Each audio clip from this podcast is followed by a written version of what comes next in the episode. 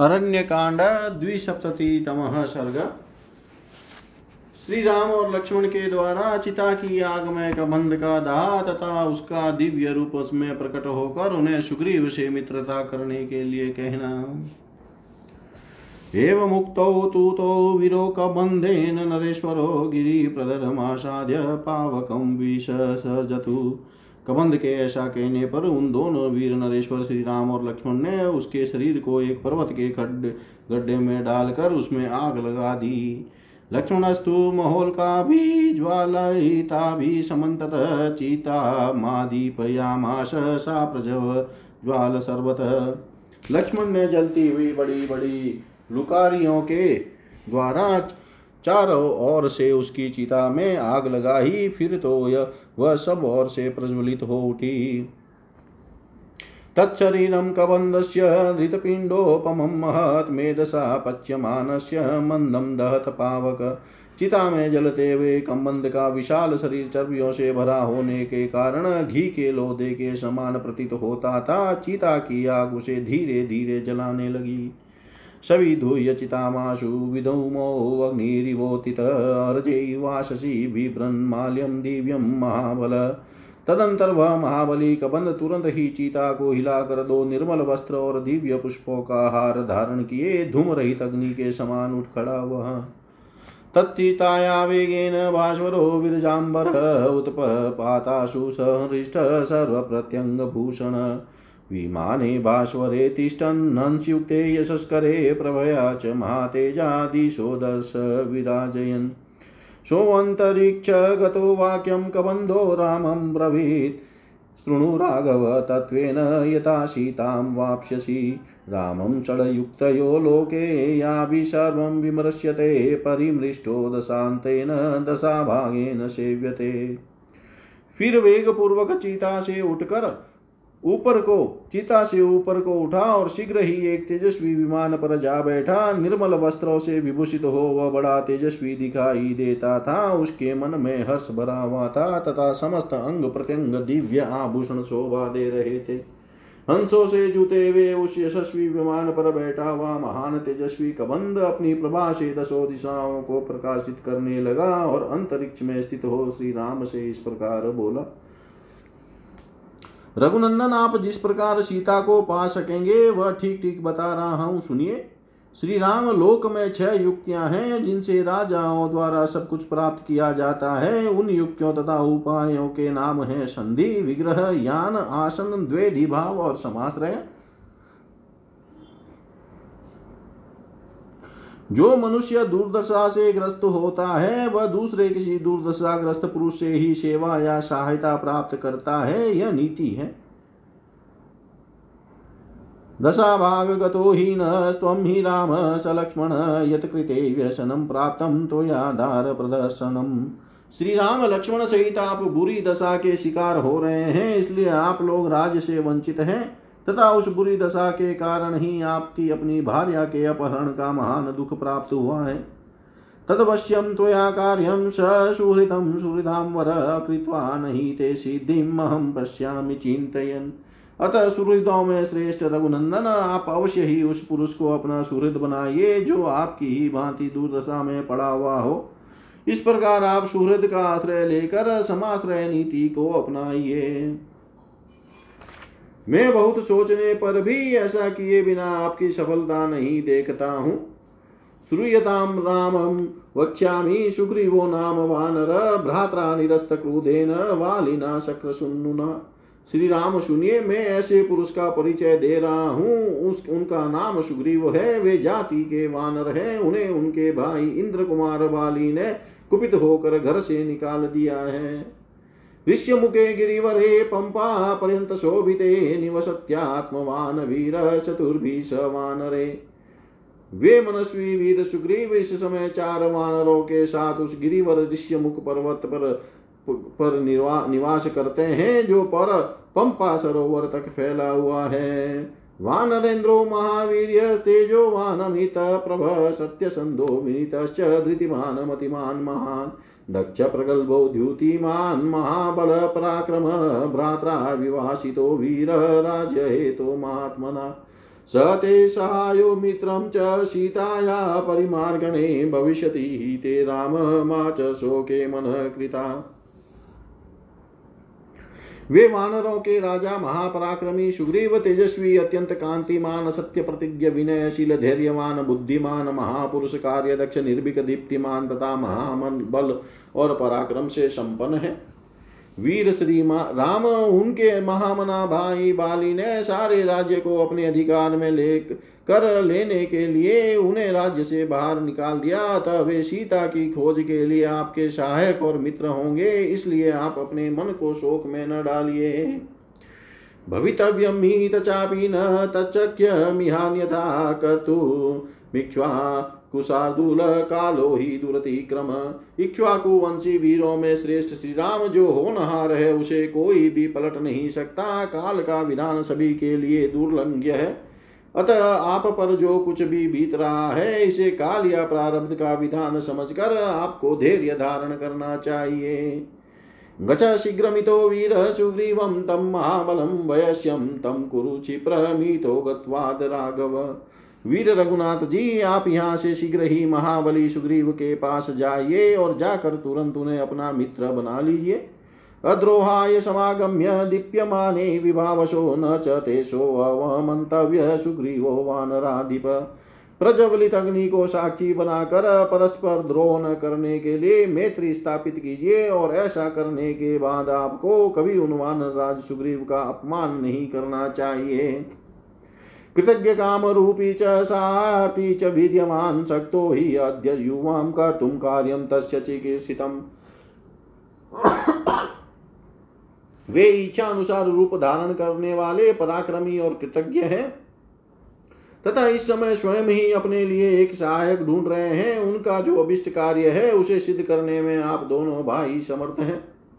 कृतार्थो वा कृतार्थो वा, तव कृत्यं करिष्यति स ऋक्ष रजस पुत्र पंपामटरी संकित सुग्री का सुग्रीव का मनोरथ पूर्ण हो या न हो, वे आपका कार्य अवश्य सिद्ध करेंगे। वे ऋक्ष रजा के क्षेत्रज पुत्र हैं और बाली से संकित रहकर पंपा सरोवर के तट पर भ्रमण करते हैं। भास्कर रस पुत्रो वालिना कृतकिल्बिष सन्निधायायुधं क्षिप्रमृश्य मुकालयं च कपिम् कुरु राघव सत्येन वयस्यं मनचारिणं स हि स्थानानि कातस्येन सर्वाणि कपिकुञ्जर। नरमांसासीनां लोके पुण्यादधिगच्छति न तस्य विदितं लोके किञ्चिदस्ति राघव। यावतः सूर्यप्रतपति सहस्रांशु परं तप। स नदी विपुलान्, शैलान्, गिरिदुर्गाणि कन्दरान् अनविश्यवानरे सार्ध पत्नीं ते अधिगमिष्यति वानराश्च महाकायान् प्रेषयिष्यति राघव दिशो विचेतु तां सीतां त्वद्वियोगेन शोचतीम् अन्वेष्यति वरारोहां मेथिलीं रावणालये। उन्हें सूर्यदेव का और सुपुत्र कहा गया है। उन्हीं, उन्होंने वाली का अपराध किया है, इसलिए वे उससे डरते हैं। रघुनंदन अग्नि के समीप हथियार रखकर शीघ्र ही सत्य की शपथ खाकर ऋष्य मुख निवासी वनचारी वानर सुग्रीव को आप अपना मित्र बना लीजिए। कपिश्रेष्ठ सुग्रीव संसार में नरमास भंची राक्षसों के जितने स्थान हैं, उन सबको पूर्ण रूप से निपुणता पूर्वक जानते हैं। रघुनंदन शत्रु मंदन शत्रु दमन सहस्त्रों किरणों वाले सूर्य देव जहाँ तक तपते हैं, वहाँ तक संसार में कोई ऐसा स्थान या वस्तु नहीं है जो सुग्रीव के लिए अज्ञात हो। वे वानरों के साथ रहकर समस्त नदियों बड़े बड़े पर्वतों, पहाड़ी दुर्गम स्थानों और कंदराओं में भी खोज कराकर आपकी पत्नी का पता लगा लेंगे। राघव, वे आपके वियोग में शोक करती हुई सीता की खोज के लिए संपूर्ण दिशाओं में विशाल काय वानरों को भेजेंगे तथा रावण के घर से भी सुंदर रंगों वाली मिथिलेश कुमारी को ढूंढ निकालेंगे। समेरुशृङ्गाग्रगतामनिन्दितां प्रविश्य पातालतले अपि वा स्थिताम् प्लवङ्गमानामृषभस्तव प्रियाँ निहत्य रक्षासि पुनः प्रदास्यति। आपकी प्रिया सती साध्वी सीता मेरु शिखर के अग्र भाग पर पहुंचाई गई हो या पाताल में प्रवेश करके रखी गई हो। वानर, शिरोमणि, सुग्रीव समस्त राक्षसों का वध करके उन्हें पुनः आपके पास ला देंगे। इतिहास श्रीमद् रामायणे वाल्मीकि आदिकाव्ये अरण्यकाण्डे द्विसप्ततिम सर्ग सर्वं श्रीशां सदाशिवाय अर्पणम् अस्तु। ॐ विष्णवे नम, ॐ विष्णवे नम, ॐ विष्णवे नमः। त्रिसप्त अरण्यकाण्ड, त्रिसप्ततिम सर्ग दिव्य रूपधारी कमंद का श्री राम और लक्ष्मण को ऋष्यमुख और पंपा सरोवर का मार्ग बताना तथा मतंग मुनि के वन में वन एवं आश्रम का परिचय देकर प्रस्थान करना। दर्शित्वा तु रामाय सीताय परिमार्गणे वाक्यम अन्वर्थमर्थज्ञम कबंध पुनरब्रवीत। श्री राम को सीता की खोज का उपाय दिखाकर अर्थवेता कमंद ने उनसे पुनः यह प्रयोजन युक्त बात कही। एष राम शिव पन्था यत्रेते पुष्पिता द्रुमा प्रतिचिं प्रतीचिं दिशमाश्रित्य प्रकाशन्ते मनोरमा। श्री राम यहाँ से पश्चिम दिशा का आश्रय लेकर, जहाँ ये फूलों से भरे हुए मनोरम वृक्ष शोभा पा रहे हैं, यही आपके जाने लायक सुखद मार्ग है। जम्बू प्रिया लपनस्सान्यग्रो धप्लक्षतीन्दुकाश्वथा कर्णिकारा च च पादपा, धन्वना, नागवृक्षा च, तिलका, नक्तमालका, नीलाशोका, कदम्बा च, करवीरा च, पुष्पिताग्निमुख्या शोकाश्च सुरक्ता, परिभद्रका तानारूहात्वा भूमौ पातायित्वा च तान् बलात् फलान्यमृतकल्पानि भक्षयित्वा गमिष्यथ तदतिक्रम्य काकुत्स्थवनं पुष्पितपादपं नन्दनप्रतिमं चान्यतः कुरवस्तुतरा इव सर्वकालफला यत्र पादपा मधुरस्त्रवा जामुनप्रियाल कटहल, बड़ बाक पाकड़ तेंदु पीपल कनेर आम तथा अन्य वृक्ष धव नागकेशर तिलक नखमाल नील, अशोक कंदम खिले हुए करवीर भिलावा अशोक लाल चंदन तथा मंदार ये वृक्ष मार्ग में पड़ेंगे। आप दोनों भाई इनकी डालियों को बलपूर्वक भूमि पर झुकाकर, अथवा इन वृक्षों पर चढ़कर इनके अमृत तुल्य मधुर फलों का आहार करते हुए यात्रा कीजिएगा।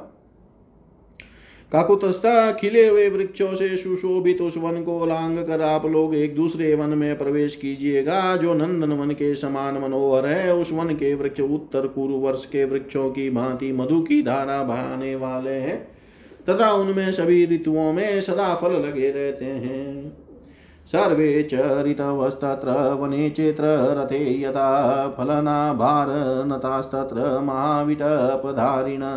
चैत्र रथ वन की भांति उस मनोहर कानन में सभी ऋतुएँ निवास करती हैं। वहाँ के वृक्ष बड़ी बड़ी शाखा धारण करने वाले तथा फलों के भार से झुके हुए हैं। शोभन्ते सर्वतस्तत्र मेघपर्वतसन्निभातानारूह्यात्वा भूमौ पातयित्वा सुखं फलान् फलान्यमृतकल्या कल्या कल्पानि लक्ष्मणस्ते प्रदास्यति। चङ्क्रमन्तो वराणशेलान् शेलाचेलं वनाद्वनं ततः पुष्करणीं वीरो पम्पाम्नां गमिष्यत। असर्करामविभ्रंसा संतीतामशेवलां रामसंज्ञातवालुकां कमलोत्पल्लशोभिताम् तत्र हंसा प्लवा क्रौञ्चा कुरुकुरराश्चेव राघव वल्गुस्वरा निकुजन्ति पम्पा सलिलगोचरा नोद्विजन्ते नरान् दृष्ट्वा वदस्या कोविदाशुभा धृतपिण्डोपमानस्थूलास्तान् द्विजान् भक्ष्यष्यतः रोहितान् वक्रतुण्डा च नलमीना च राघव पम्पायामिषु मिभत्य स्यास्तत्र रामवनानतान्निस्त्वपक्षानयनस्ताप् नयस्तप्तान् कृशानेककण्टकान्, तव भक्त्या समायुक्तो लक्ष्मण सम्प्रदास्यति। भृंसं तान् खादत्तो मतस्यान् पम्पाया पुष्पसञ्चये। पद्मगन्धिं शिवं वारी सुखशीतमनामयम् उद्धृत्य स तदा क्लिष्टं रूप्य स्फटिकसन्निभम्। अथ पुष्प पुष्करर्पेणं लक्ष्मण पाययिष्यति। स्थूलान् गिरिगुहा, शय्यान् वानरान् वनचारिण सायां वै विचरण राम दर्शयिष्यति लक्ष्मण अपां लोभाधूपावृतान् वृषभानि नर्दतः स्थूलान् पिताश्च पाम्पायां द्रक्ष्यसि त्वं नरोत्तम। सायानि विचरण राम विटपि माल्यधारिण शिवोदकं च पम्पायां दृष्ट्वा शोकं विहास्यसि। सुमनोभिचितास्तत्र तिलका नक्तमालका उत्पलानि च फूलानि, पङ्कजानि च राघव न तानि कश्चिन्माल्यानि तत्रारोपयिता न च मे म्लानताम् यान्ति, न च सीर्यन्ति राघव मतङ्गशिष्यास्तत्र सनऋष्य सुसमाहिता, तेषां भाराभितप्तानां मन्यमाहरतां गुरो। ये पर्पेतुमहितूर्णं शरीरात् श्वेतबिन्दव तानि माल्यानि जातानि मुनीनां तपसा तदा स्वेदबिन्दुसमुत्थानि न विनश्यन्ति राघव।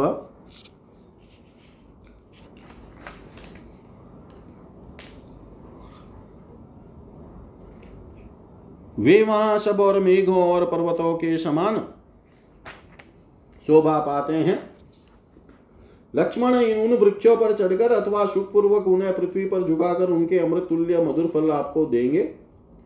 इस प्रकार सुंदर पर्वतों पर भ्रमण करते हुए आप दोनों भाई एक पहाड़ से दूसरे पहाड़ पर तथा एक वन से दूसरे वन में पहुँचेंगे और इस तरह अनेक पर्वतों तथा वनों को लांगते हुए आप दोनों वीर पंपा नामक पुष्करणी के तट पर पहुँच जाएँगे। श्री राम वहाँ कंकड़ का नाम नहीं है। उसके तट पर पैर फिसलने लायक कीचड़ आदि नहीं है। उसके घाट की भूमि सब और से बराबर है, ऊँची नीची या उबड़ खाबड़ नहीं है। उस पुष्करिणी में सेवा का सर्वथा अभाव है। उसके भीतर की भूमि वालुका पूर्ण है। कमल और उत्पल उस सरोवर की शोभा बढ़ाते हैं। रघुनंदन वहाँ पंपा के जल में विचरने वाले हंस कारणव क्रौच और कुरर सदा मधुर स्वर में कूजते रहते हैं। ये मनुष्यों को देखकर उद्विग्न नहीं होते हैं, क्योंकि किसी मनुष्य के द्वारा किसी पक्षी का वध भी हो सकता है। ऐसे भय का उन्हें अनुभव नहीं है। ये सभी पक्षी बड़े सुंदर हैं।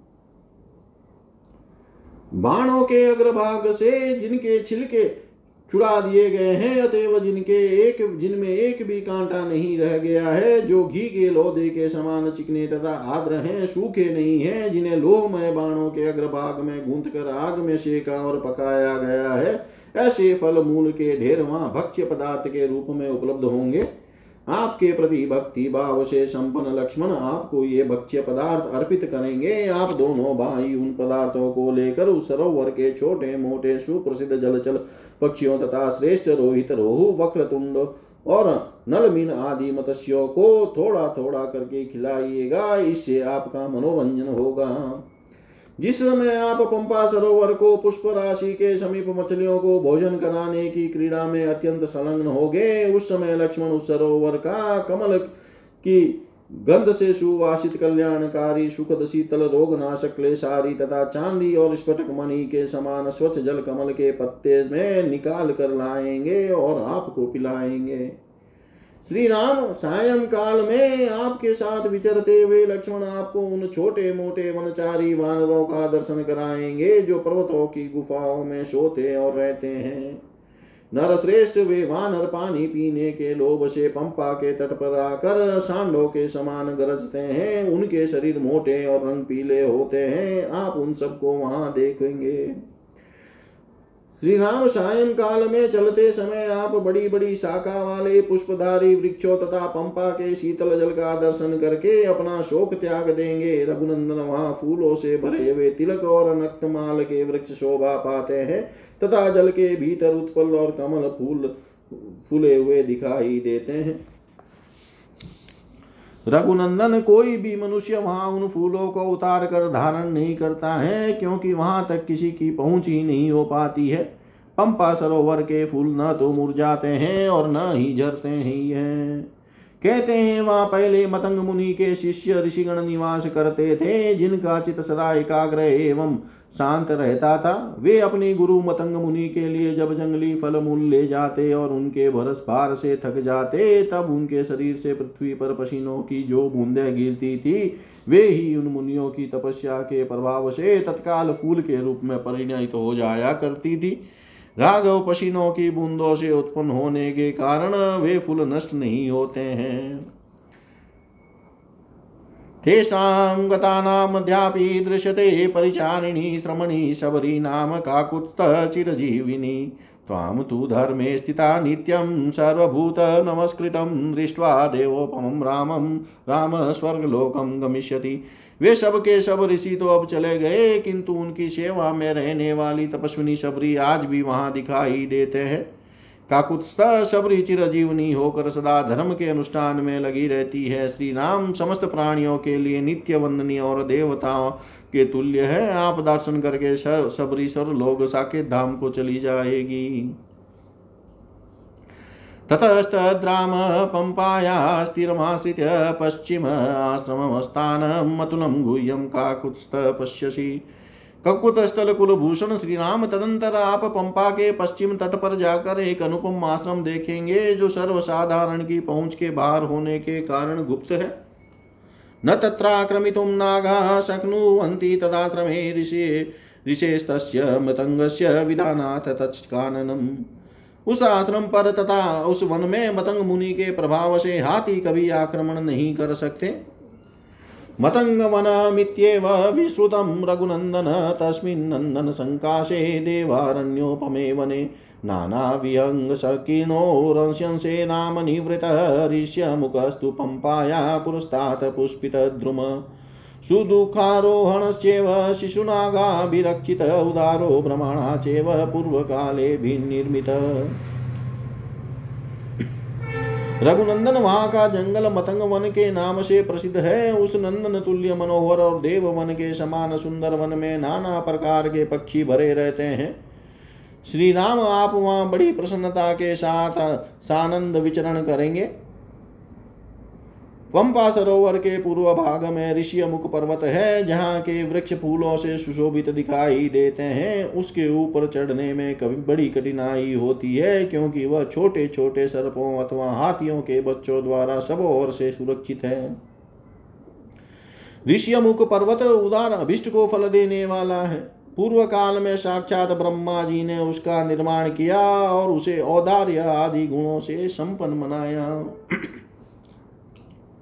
शयान पुरुषो राम तस्य शैलस्य मूर्धने यतः स्वप्नं लभते वीतं, ततः प्रबुद्धो अधिगच्छति, यस्त्वेनं विषमाचार विषमाचार पापकर्माधिरोहति तत्रैव प्रहरन्त्येन सुप्तमादाय राक्षस।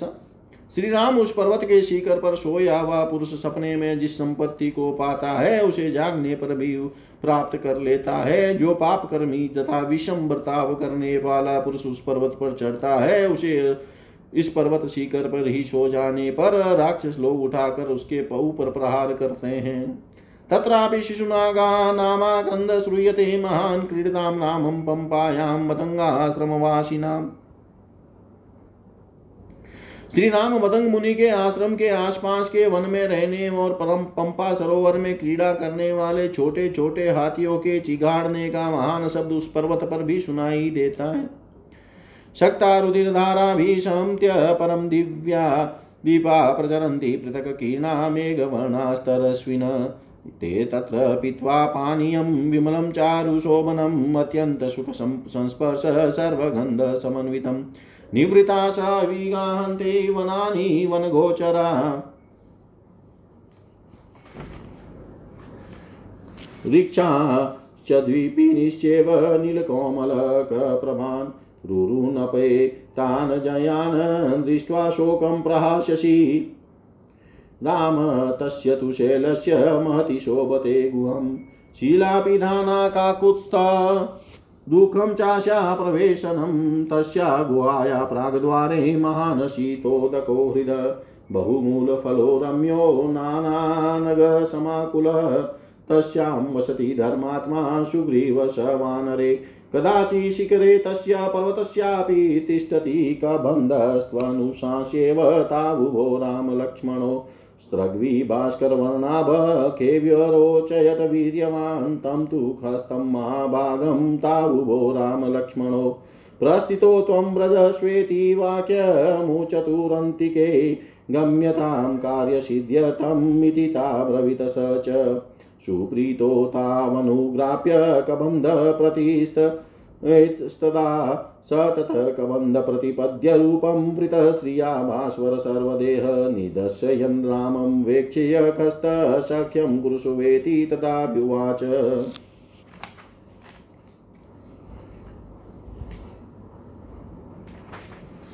जिनके गंड स्थलों पर कुछ लाल रंग की मद की धाराएँ बहती है, वे वेगशाली और मेघ के समान काले बड़े बड़े गजराज झुंड के झुंड एक साथ होकर दूसरी जाति वाले हाथियों से पृथक हो वहाँ विचरते रहते हैं। वन में विचरने वाले वे हाथी जब पंपा सरोवर का निर्मल मनोहर सुंदर छूने में अत्यंत सुखद तथा सब प्रकार की सुगंध से सुवासित जल पीकर लौटते हैं, तब उन वनों में प्रवेश करते हैं। ऋचा रघुनंदन वहाँ रिक्षों बाघों और नील कोमल कांति वाले मनुष्यों को देखकर भागने वाले तथा दौड़ लगाने में किसी से पराजित न होने वाले मृगों को देखकर आप अपना सारा शोक भूल जाएँगे। श्री राम उस पर्वत के ऊपर एक बहुत बड़ी गुफा शोभा पाती है, जिसका द्वार पत्थर से ढका हुआ है, उसे उसके भीतर प्रवेश करने में बड़ा कष्ट होता है। उस गुफा के पूर्व द्वार पर शीतल जल से भरा हुआ एक बहुत बड़ा कुंड है। उसके आसपास बहुत से फल और मूल सुलभ है तथा वह रमणीय हृदय नाना प्रकार के वृक्षों से व्याप्त है। धर्मात्मा सुग्रीव वानरों के साथ उसी गुफा में निवास करते हैं। वे कभी कभी उस पर्वत के शिखर पर भी रहते हैं। इस प्रकार श्री राम और लक्ष्मण दोनों भाइयों को सब बातें बताकर सूर्य के समान तेजस्वी और पराक्रमी कबंध दिव्य पुष्पों की माला धारण किए, आकाश में प्रकाशित होने लगा। उस समय वे दोनों भाई श्री राम और लक्ष्मण वहाँ से प्रस्थान करने के लिए उद्यत हो, आकाश में खड़े हुए महाभाग कम्बंद से उसके निकट खड़े होकर बोले, अब तुम परम धाम को जाओ। कबंद ने भी उन दोनों भाइयों को कहा, आप लोग भी अपने कार्य की सिद्धि के लिए यात्रा करें। ऐसा कहकर परम प्रसन्न हुए उन दोनों बंधुओं से आज्ञा ले कमंद ने तत्काल प्रस्थान किया। कमंद अपने पहले रूप को पाकर अद्भुत शोभा से संपन्न हो गया। उसका सारा शरीर सूर्य तुल्य प्रभा से प्रकाशित हो उठा। वह राम की ओर देख कर उन्हें पंपा सरोवर का मार्ग दिखाता हुआ आकाश में ही स्थित होकर बोला, आप सुग्रीव के साथ मित्रता अवश्य करें। इतिहास श्रीमद रामायणे वाल्मीकि आदि का ये अरण्य कांडे त्रिसप्ततिमत्यम सर्ग सर्व श्रीशां सदाशिवाय अर्पणमस्तु ओम विष्णवे नमः। ओम विष्णवे नमः। ओम विष्णवे नमः। अरण्यकाण्ड, चतुसप्ततितमः सर्ग। श्री राम और लक्ष्मण का पंपा सरोवर के तट पर मतंग वन में शबरी के आश्रम पर जाना, उसका सत्कार ग्रहण करना और उसके साथ मतंग वन को देखना, शबरी का अपने शरीर की आहुति दे, दिव्य धाम को प्रस्थान करना। तौ कबन्धेन तं मार्गपम्पाया दर्शितं मने आतस्ततु दिशगृहं प्रतिजिम्निवरात्मजो तदंतर राजकुमार श्री राम और लक्ष्मण का बंदस के बताए हुए पंपा सरोवर के मार्ग का आश्रय ले पश्चिम दिशा की ओर चल दिए। तो शैलेष्वाचितानेकाङ्क्षोद्र पुष फलद्रुमान् वीक्षन्तो जगमतु दृष्टुं सुग्रीवं राम लक्ष्मणो, दोनों भाई श्री राम और लक्ष्मण पर्वतों पर फैले हुए बहुत से वृक्षों को फूल फल और मधु से संपन्न थे देखते हुए सुग्रीव से मिलने के लिए आगे बढ़े। कृत्वा तु शैलपृष्ठे तु तो वासं रघुनन्दनो पम्पाया पश्चिम तीरम पतस्तु रात में एक पर्वत शिखर पर निवास करके रघुकुल का आनंद बढ़ाने वाले वे दोनों रघुवंशी बंधु पंपा सरोवर के पश्चिम तट पर जा पहुँचे। तो पुष्करण्यां पम्पाया स्थिरमाशाद पश्चिमम् अपश्यतां ततस्तत्र सबर्यां रम्यमाश्रमम् पंपा नामक पुष्करणी के पश्चिम तट पर पहुंचकर उन दोनों भाइयों ने वहाँ शबरी का रमणीय आश्रम देखा। तौ तमाश्रममासाद्य द्रुमे बहुभिरावृतं सुरम्य भी भिवीक्षन्तो शबरीमभ्युपेयुत। उसकी शोभा निहारते हुए वे दोनों भाई बहुसंख्यक वृक्षों से घिरे हुए उस सुरम्य आश्रम पर जाकर सबरी से मिले तौ दृष्ट्वा तु तदा सिद्धा समुताय कृताञ्जलि पादो जग्राह रामस्य, लक्ष्मणस्य च धीमत। सिद्ध तपस्विनी थी उन दोनों भाइयों को आश्रम पर आया। देख वह हाथ जोड़कर खड़ी हो गई, तथा उसने बुद्धिमान श्री राम और लक्ष्मण के चरणों में प्रणाम किया। पाद्यमा च मनीयं च सर्वं प्रादादयता विदितामुवाच ततो राम श्रमणी धर्म संस्थिताम् फिर पाद्य अर्घ्य और आचमन्यम आदि सब सामग्री समर्पित की और विधिवत उनका सत्कार किया। तत्पश्चात श्री रामचंद्र जी उस धर्म, चंद्र जी उस धर्म परायण तपस्वनी से बोले कचिते निर्जिता विघ्ना, कचिते वर्धते तप, कचिते नियत कोप, आरश्च तपोधने। तपोधने, क्या तुमने सारे विघ्नों पर विजय पाली क्या तुम्हारी तपस्या बढ़ रही है? क्या तुमने क्रोध और आहार को काबू में कर लिया है? कचिते नियमा प्राप्ता, कचिते मनसा, मनस सुखम, कचिते गुरु शुश्रुवा सफला चारु भाषिनी तुमने जिन नियमों को स्वीकार किया है, वे निबत हो जाते हैं न? तुम्हारे मन में सुख और शांति है न? चारु भाषिनी तुमने जो गुरुजनों की सेवा की है, वह पूर्ण रूप से सफल हो गई है न? रामेण तापसी पृष्ठा सा सिद्धा सिद्ध सम्मता, संसद सबरी वृद्धा, रामाय प्रत्यवस्थिता। श्री रामचंद्र जी के इस प्रकार पूछने पर वह सिद्ध तपस्विनी, बूढ़ी शबरी जो सिद्धों के द्वारा सम्मानित थी। उनके सामने खड़ी होकर बोली, अद्य प्राप्त तप सिद्धि संदर्शनान्मया, अद्य मे सफलम जन्म गुरुवश्च सुपूजिता। रघुनंदन, आज आपका दर्शन मिलने से ही मुझे अपनी तपस्या में सिद्धि प्राप्त हुई है। आज मेरा जन्म सफल हुआ है और गुरुजनों की उत्तम पूजा भी सार्थक हो गई। अद्य में सफलम तप्त स्वर्गश्चेव भविष्यति, त्वयि देव वरे राम पूजिते पुरुष सब।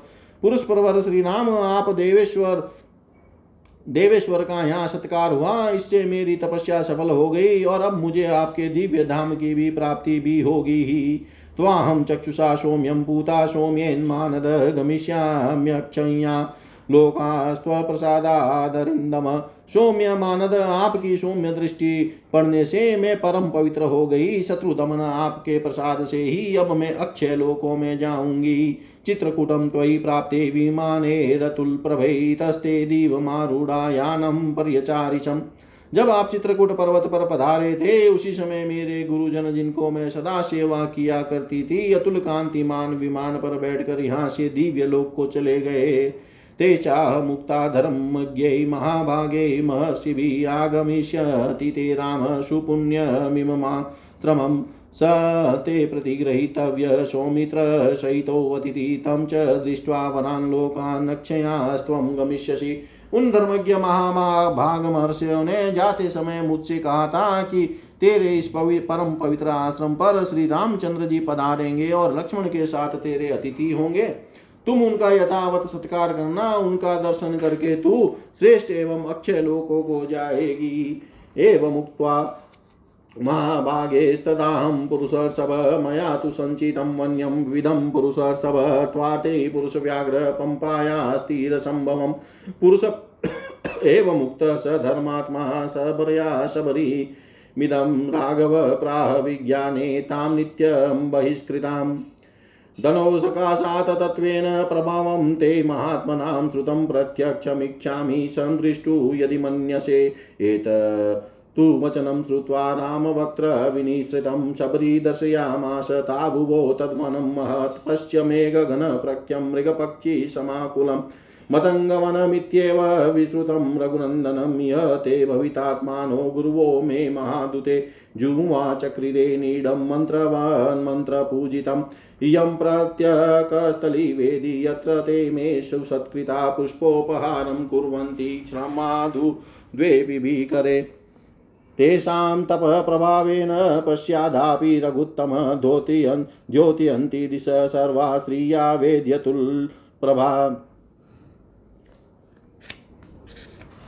स्त्रिया वेद्यतुल प्रभा हाँ कर ली पढ़ लो। हम्म, पुरुष पुरवर उन महाभाग महात्माओं ने मुझसे उस समय ऐसी बात कही थी। अतः पुरुष सिंह मैंने आपके लिए पंपा तट पर उत्पन्न होने वाले नाना प्रकार के जंगली फल मूलों का संचय किया है। सबरी जाति से वन बाह्य होने पर भी विज्ञान में बहिष्कृत नहीं थी। उसे परमात्मा के तत्व का नित्य ज्ञान प्राप्त था। उसकी पूर्वोक्त बातें सुनकर धर्मात्मा श्री राम ने उससे कहा, तपोधने, मैंने कब कबंध के मुख से तुम्हारे महात्मा गुरुजनों का यथार्थ प्रभाव सुना है? यदि तुम स्वीकार करो तो मैं उनके उस प्रभाव को प्रत्यक्ष देखना चाहता हूँ। श्री राम के मुख से निकले हुए इस वचन को सुनकर सबरी ने उन दोनों भाइयों को उस महान वन का दर्शन कराते हुए कहा, रघुनंदन, मेघों की घटा के समान श्याम और नाना प्रकार के पशु पक्षियों से भरे हुए इस वन की ओर दृष्टिपात कीजिए। यह मतंग वन के नाम से ही विख्यात है। महातेजस्वी श्री राम यही वे मेरे भावित आत्मा शुद्ध अंतकरण वाले एवं परमात्मा चिंतन परायण गुरुजन निवास करते थे। इसी स्थान पर उन्होंने गायत्री मंत्र के जब से विशुद्ध हुए अपने देह रूपी पंजर को मंत्रोच्चारण पूर्वक अग्नि में होम दिया था।